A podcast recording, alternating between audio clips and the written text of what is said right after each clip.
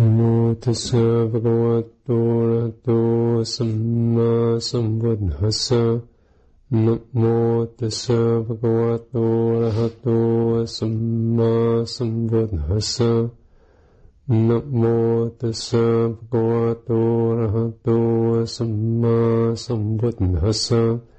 Buddhang dhammang sanghang namasami So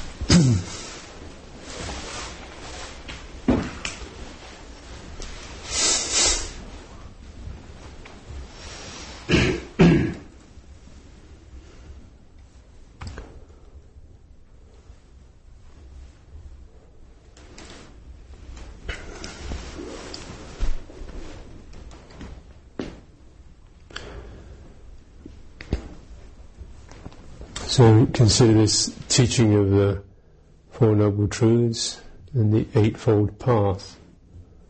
Um, there are many aspects and things that one can reflect upon out of this this presentation.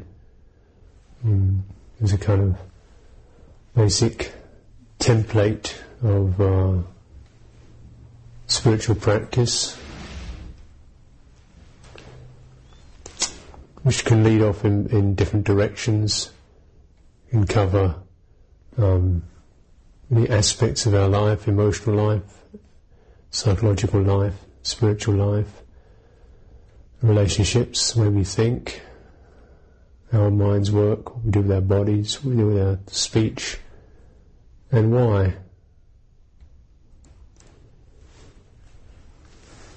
Towards the ending of incompleteness, the ending of loss, alienation, longing, separation.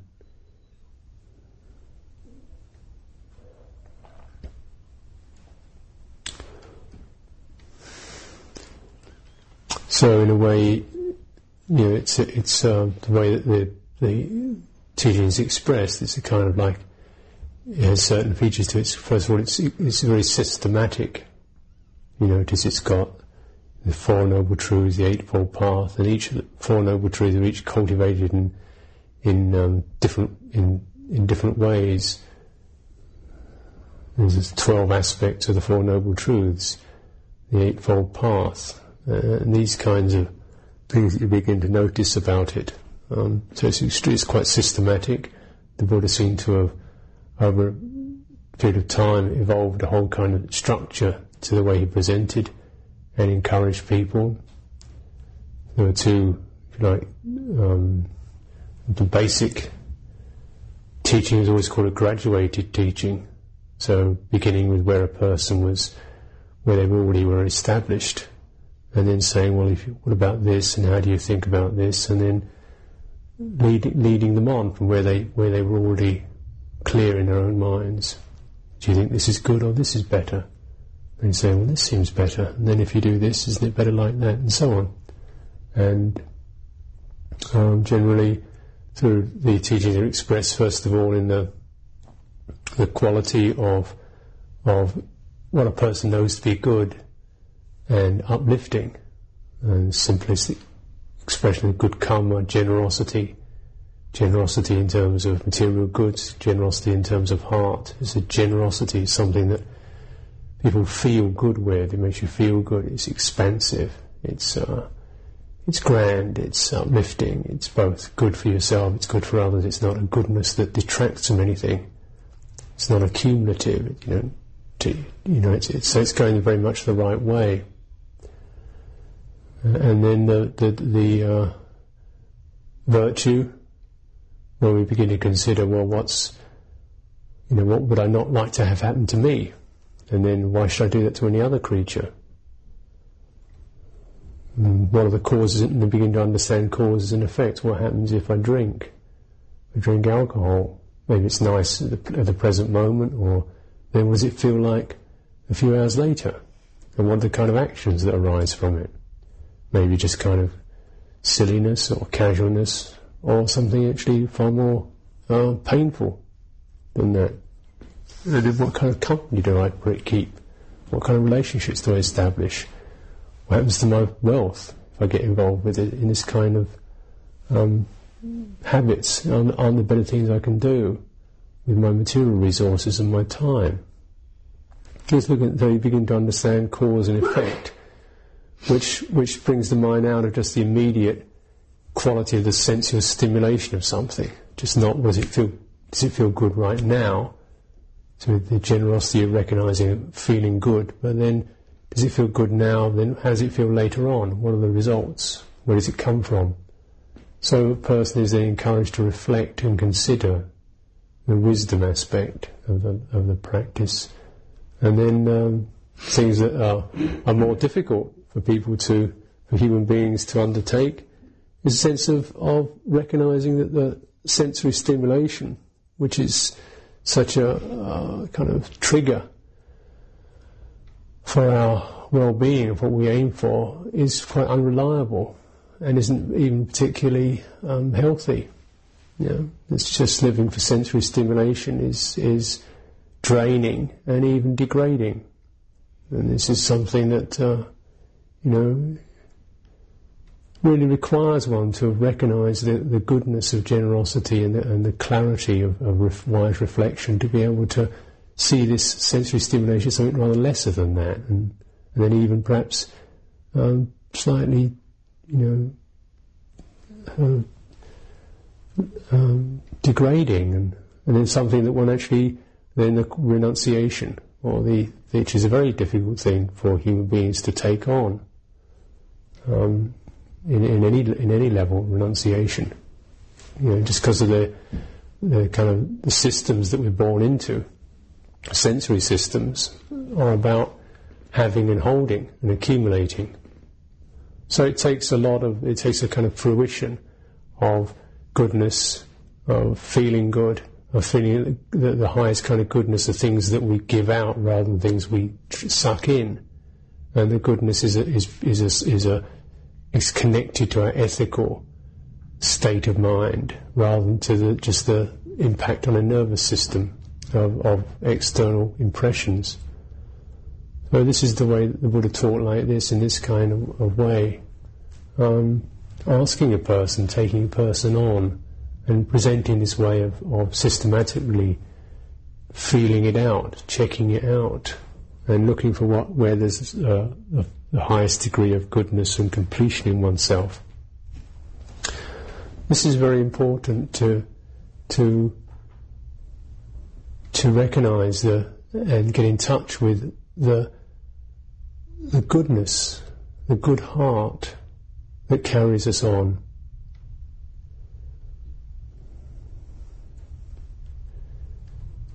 So when you you know, so it has to be felt out when you say something like uh, well, be, be generous, be kind. Well, okay, that's one idea, yeah.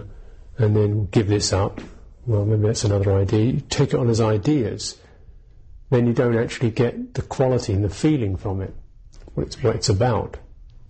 So the teaching has to be experienced, felt out, made, made real, fully experienced, for it, for it, to, for it to, to work. And it works in terms of a kind of a movement, like a wave, a gathering wave, which one enters through, first of all, in a sense of some sense of faith and trust, and just trying out the willingness to experiment and acknowledge, say, that the quality of goodness in oneself as something that's not is sort of primary or pre- you know, before the personality gets in the way with its patterns of scheming and manipulation and calculating and, and worrying and feeling uncertain and dreading and then feeling confused about itself and all this kind of kerfuffle that goes on on the personality level, just to recognize and really trust in the good heart as the vehicle. And it's not something that is, um, you know, it is an, just an idea. And without without this, then the, the, this is this is, if you like, the the wave or the full momentum of the process of Dhamma that gets stronger and the more you enter into it, it's like, it is like entering a wave, it gets bigger and it, it eventually lifts you up and it carries you. Um, and without, without that effect, without the fact that it actually does lift and carry, carry you along, it really would not be um, a spiritual or religious thing. It would just be a kind of bit of engineering, if you like. But, but to realize there is something vaster that we can get in touch with, that, that can lift us up and carry us to, to a place that's in, inconceivable, in, that's not measurable, where the whole personality system that we so endorse and act upon, it just doesn't have to function. You know, it, it's not not that you annihilate it, but it, it just doesn't. It's just put to one side. One has entered a deeper truth.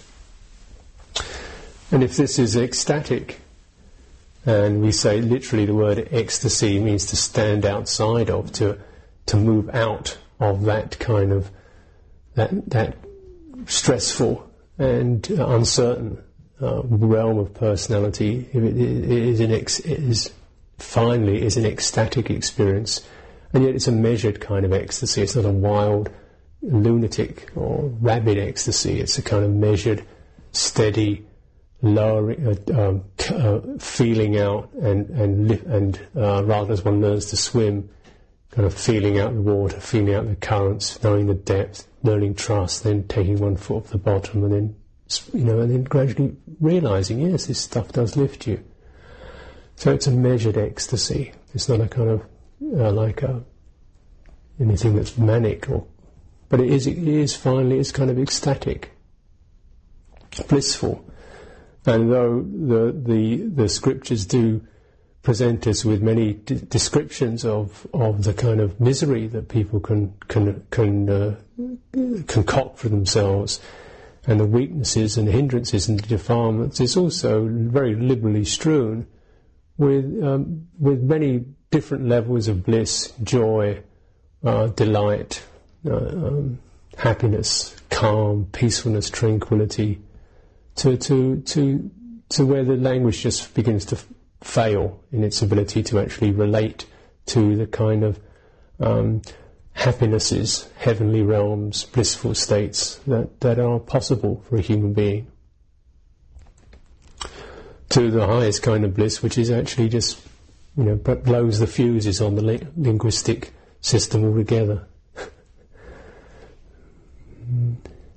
Now this, this, this, uh, then if one begins to, to consider the path like this, we, then we are both uplifted with faith and with trust and with a sense of eagerness in its, in its consummate joy and fulfillment. And also realizing, yeah, but it's not, there is a measured and careful way to get in touch with this, to, to encourage it, to nurture it, until eventually it gets big enough to pick us up. So this is the, the, the graduated teaching and the whole process of Dhamma, the Eightfold Path, um, this kind of systematic approach. And to recognize that, that when the Buddha taught the Eightfold Path, sometimes he actually taught the Tenfold Path. So, yeah, and the other two factors after the Eightfold Path that we're familiar with are what's called um, right knowledge or real comprehend, not intellectual knowledge, but really comprehending. Um, so the mind understands, knows what's happening, is with that, and then right release, well, that one is perfectly released, freed, um, you know, lifted out, if you like. Pl- the the metaphors to do with um, the deathless or nibbana are those of plunging, of leaping into, of um, this kind of ecstatic uh, experience. Um, just like you say that the, um, you know, a skilled musician when they learn to play a, a, horn or a trumpet, know how to make the keys, but find you know, and the blow down it to make the sound. But finally, the note that comes that, that leaves the instrument is like a is ecstatic. It just leaves the instrument altogether. You know, it comes from having fairly finely tuned it. Right knowledge, right release. Um, so the Eightfold Path or the Tenfold Path, the Eightfold Path is more commonly understood and talked about. Um, and this is, uh, you know, uh, something that to bear in mind, it's not a sevenfold path, not a fivefold, no, certainly not a onefold path. Uh, and so it does require these, these path factors. And then it seems that what arises out of the eighth or out of samadhi is something that, if you like, you, you progress, you work so far with samadhi, and then samadhi itself is a kind of like a fire or something that just that, that has a power of its own to to propel to, to, to give this realization experience of knowing and then the release experience if it's properly, if samadhi is properly cultivated. So as one practices, as one lives one's day, then having the Eightfold Path as a guide is, is something to, to make full use of. Do I practice right view? Do I practice right thought? Do I practice right speech, right action, right livelihood? Do I practice right effort, right mindfulness, right samadhi, right connectedness of mind? And uh, this this process of inquiry in this systematic way is something also the Buddha encouraged. Am I one who has penetrated to right view? Do I hold views that are depressing, that don't lift me up, that are make life seem pointless and frustrating, or do I hold views that, that make me feel yes, it is possible. I can. There is there is uh, development. There is practice. There is good karma. There are skillful results in time, and it's in time. You know, in, in this in this day, or in this year, or in this life, or in this millennium. You know, if you take on the kind of whole process of births, that what I, you know, that you take it on like that. You're not saying, "Well, I want it now." you know, it's like, do does do I does what I do now is this good or not to to bear results at this time or in the future? And with these considerations, then um, how we use them also. Um, so they are they're not things that you kind of worry about and you know, do I? Oh, I don't practice right speech. I'm not very good at that. Oh dear, I lost it again. I'm hopeless. You know, then then we're not using it correctly. To say, so okay, if you if you got it wrong, then right now you you have to. Can you start? and then put aside that which is unskillful, bring up what's skillful, develop it. It's like that. Acknowledge where it's gone wrong. Try to understand, look into that. What sets why it, what sets that up? And then what sets up right speech? Do I practice that way?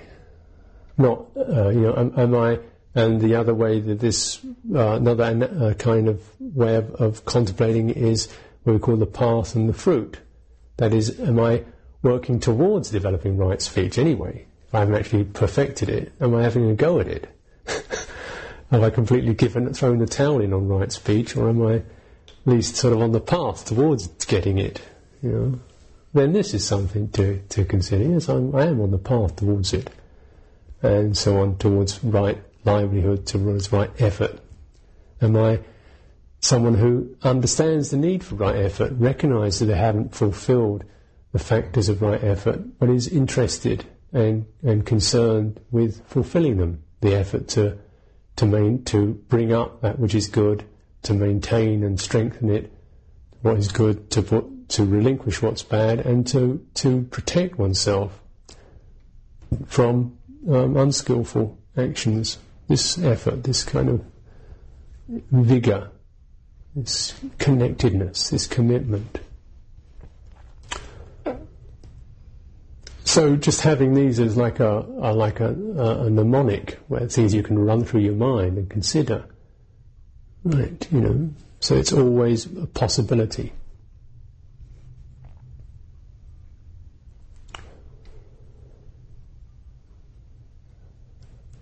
And if, um, and just to train oneself to consider that way. There are, of course, a million things the mind can be doing in a day. just to train oneself, one's mind to, to bring up that reflection and concern itself like that is already a, a therapeutic. and it's, it's saying it's, it's, it's giving a, it's not letting the mind just spray and spatter all over the place. Uh, it's, it's containing it. It's already saying, hey, this is a place for training. This is something that can be trained. There is goodness here. It can be brought up.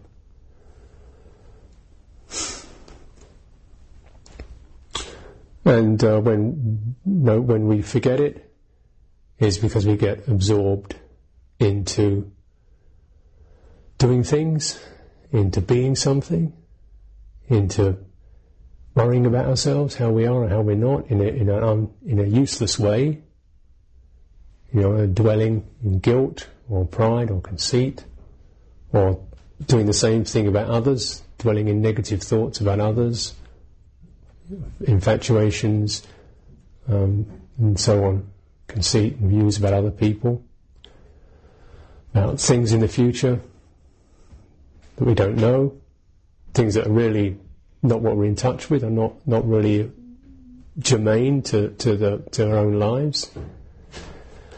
Um, and you, you know, those of you who have kind of you look down the list of the things the Buddha determined as, as, as subjects that weren't worth talking about. you know, there's an enormous list of things you weren't worth talking about. Well, if you, you're talking about a tenth of that kind of, uh, of, of cultivation, then just to recognise there are things that are just not worth talking about. And these are the things that mostly people like to talk about.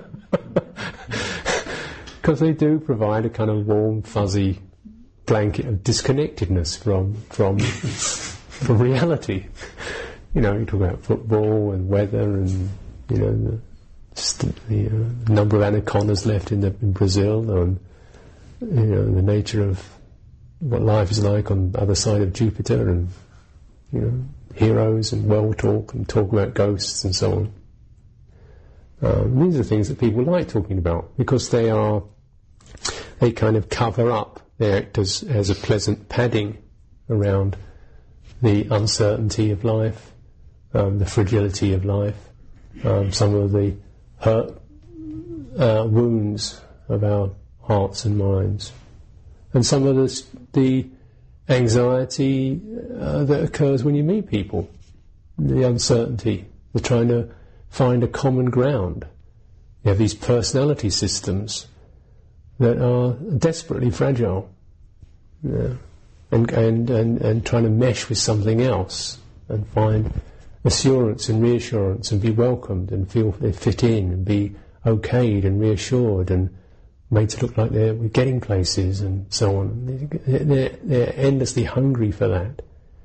So very often the social world is one of kind of tossing tidbits to each other's personalities, to like buns to the bears.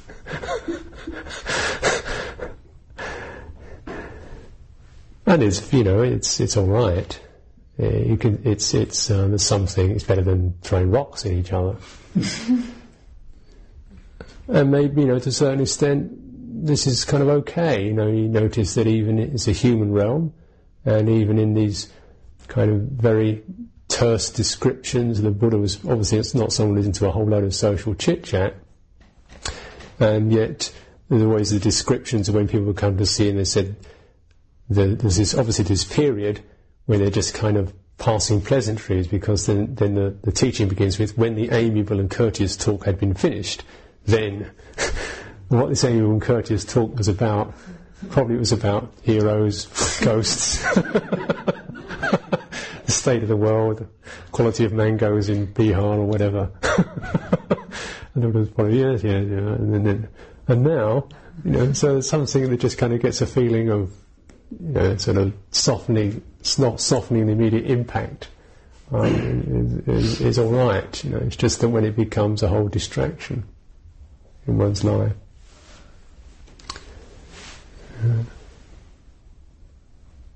Now, when you consider the path, then recognize that it is it's, it's all fitting, it all fits together, and so we can um, say, how does one's view or effort, how does that how does that help and support samadhi, for example? How does one's speech and action help? How does that help support samadhi? How does one's practice of mindfulness? How does that how does that help and support one's one speech. You know, it should all be of one thing, so that it's not like some factors going one way and some factors are going another. They all line up, and there's this sense of of uh, a wheel, and that the, the the factors that we mentioned first are those that are necessary and foundational and supportive of of factors that are mentioned later. And then consider if we look at from the point of view of samadhi, of collected collectedness and calm, peaceful mind, and mindfulness, which is a process of clear attention and a kind of uh, discriminative awareness, uh, dispassionate, discriminative awareness, then how do, our, how do what we do and think and say, how does that support those qualities?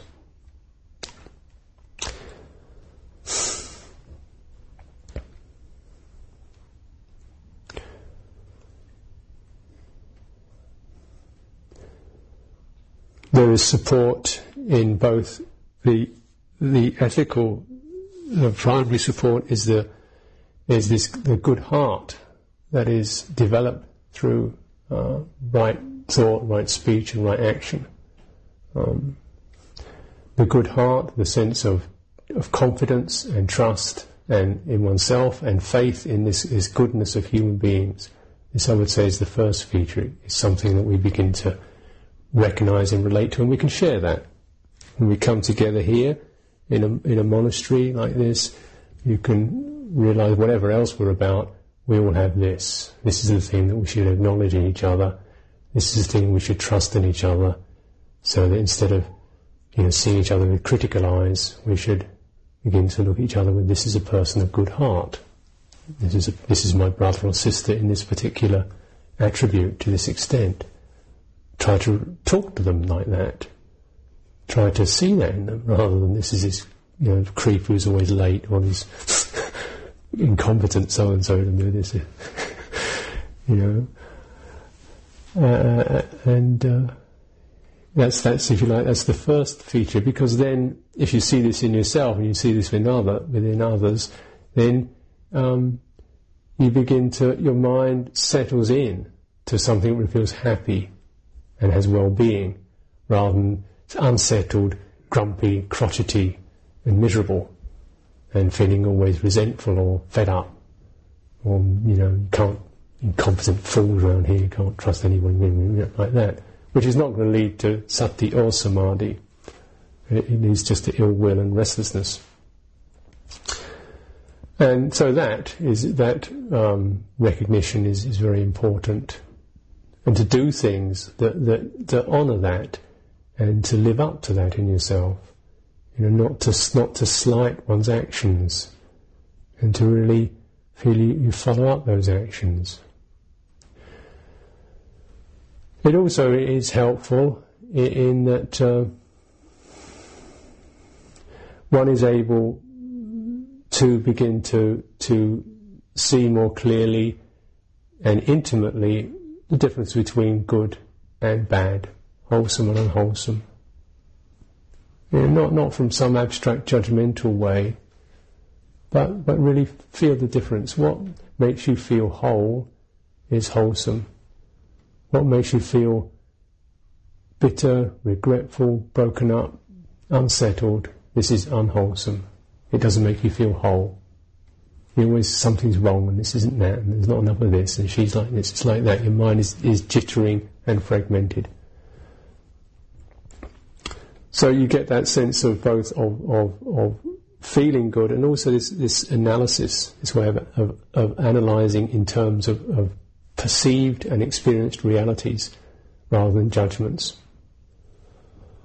Um, and from such seemingly modest and humble beginnings, the Buddha himself spoke on occasions of proceeding from that, from such beginnings, like looking into my mind and considering which kinds of ways of thinking are concerned with cruelty, which kinds of ways of thinking are concerned with with uh, non-cruelty, which kinds of ways of thinking and acting are concerned with with uh, loving kindness, which kinds of ways of thinking are concerned with with sourness and ill will, and then, what if I should divide and put aside these and enhance these. Just that.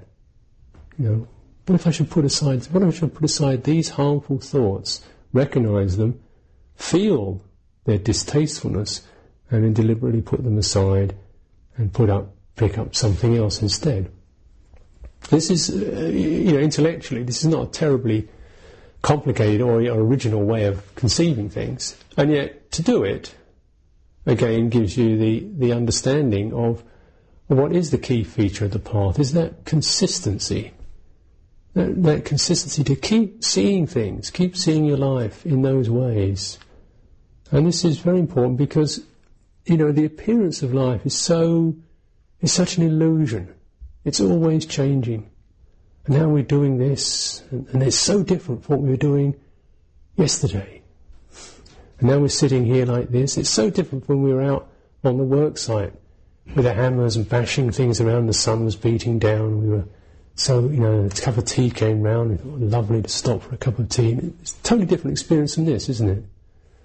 And this is in the same place with the same group of people. Uh, people who visit here, you know, well, this is very different from, you know, working in Winchester or, you know, whatever you do for a living, with the people you do you work with, who are saying their kind, the way they speak and act. Very, very different. So this is very challenging because the set of values that you feel completely confident and assured about when you sit quietly here, you don't get any reference to them. So you have to, it's very important when you're building up your refuge to be able to, to use the times when you are here and you, you, you do connect or you read or you listen to a tape to actually really, you know, use that to strengthen that that faculty of what is harmful, what is good. You know, in my way of thinking, no matter what people are doing to me or what's going on, does a feeling of resentment and you know and bearing a grudge does that make me feel good or not? And then next time it happens, not to say it won't happen, but the next time it happens, to notice it and see if you can really notice it and then let it go. Just notice it, let it go. That. You know, and it's, it's, and when the Buddha's saying this, you know, I notice these feelings of cruelty in the mind, I think this is quite helpful. To say, recognizing this, not saying I never felt any, you know, I never understood what cruelty is about, not me. but actually knowing what ill will and, and, and malice and dismissiveness and abrupt, you know, shove off behaviour is about. Uh, and then, you know, feeling it out, don't like this, put it aside, pick up this. But then being prepared to, to, ca- to really keep that going. That's the effort. That's the right effort. The right view is that the path is like this. The right effort means not just kind of like one hour a week, but really something that, however seemingly, you know, mundane, you carry along, you keep it going, because it's like that. If you keep something simple going, it, and it's and it's the right thing, it must go the right way. So you, and you can't you can't shortcut it. You can't say, well, forget about you know, right view, right effort, right thought, right line. Just give me some samadhi. you can't do that, you know. So you could, you know, then of course most of your daily life is just wretched if you only consider the path to be one factor. So because if you if your thinking is like that, then most of your day is, is just not relevant. You have a little kind of slot at the end of the week where you do your spiritual bit because you you divorce spirituality from the process of thinking, of taking responsibility for the way you think and speak and act. And that's fatal. But uh, even the humble levels of thought and speech and action, if properly carried out, properly borne in mind, must be conducive to these kind of loftier, you know, states, samadhi and panya, wisdom and release. They must go that way. Uh, and this is, um, you know, when you do a bit of meditation, then you can you can also lose sight of that, and not, and so, you know, I think quite commonly it can be the case when one does meditation, then you don't want to bother to, to talk and act and speak and so on. And you kind of divorce the lower factors from the upper factors of the path. And it's all, don't bother me, you know. And you get cruel and dismissive about about um, the kind of ordinary life. And so, because you like that, ordinary life is a waste of time, and boring and dull and irritating and so on, because you don't practice with it. But it is one path, one way, and it's one wave that comes in, however humble the ripple is, until it swells and becomes mighty enough to lift you. So I've noticed myself that actually being, you know, being willing and having good heart in my actions, even though my actions may be quite, you know, not terribly introspective. I take out, you know, lift bricks around and mix up cement or uh, go to meetings and deal with all kinds of conceptual stuff that's not, you know, you could say isn't about the here and now, you know, planning and these kinds of meetings. But if the heart is good enough and one does this thing with right view and with good heart, then when it stops, when it stops that activity, it stops. And the good heart is there, and then one can dwell in it, and one more readily goes into clarity and peacefulness and happiness of mind. When the mind is happy and peaceful, it easily concentrates. If I go through these things in a kind of begrudging way, or this is all a waste of time way, then it doesn't stop when I get to the end of the, of the work or the meeting. The mind can, oh, you know, waste, waste so much, wasted four hours today and the other. And I proceed to waste another six hours moaning about it. What rotten deal I got, and you know how am I'm supposed to you know, get enlightened like this kind of thing. And it, this is this is this is obscene, really. As if the world is set up purely for my well-being. Then, you, particularly when you, your mind can be so so really unhappy and miserable, and then you consider the plight of most human beings, let alone other animals, creatures on the planet. And it's really, you know, we are living in a, a very comfy, blissful little little scene here in this in Britain, and certainly in this monastery, very very comfy little place.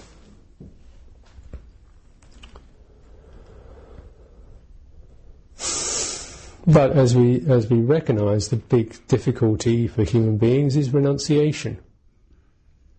And this this is this element of the path is is paramount also as we develop the good heart, we develop the good heart in tandem with the ability, because of that good heart, to, to relinquish. We don't need this. It's not important. You know, you feel you feel good, you feel complete in yourself. You don't need this. And also because you feel good in yourself, you don't mind taking this on. So you renounce things not in a kind of dismissive way or a way that's, that's trying to make yourself into an ascetic, but because the clinging, the clinging feature, the kind of neediness is, is dissipated or is alleviated or worn down. One needs to have less, or you can look at another way, there are two, there are two particular kinds of need. One is to have lots of things and to, to get things and to be things, and the other kind of need is to be left alone and to be, um, you know, it's to be removed from things. The bhava and vibhava movements of the mind. When renunciation is renunciation of, of those factors. So renunciation in a way is then a kind of another expression of a kind of a fulfillment and a generosity. And one can, you know, renounce the need to be special and private and left alone and, and you know, treated with kid gloves and all this kind of thing. Where my, my, you know, my sensitivities must be respected at all times.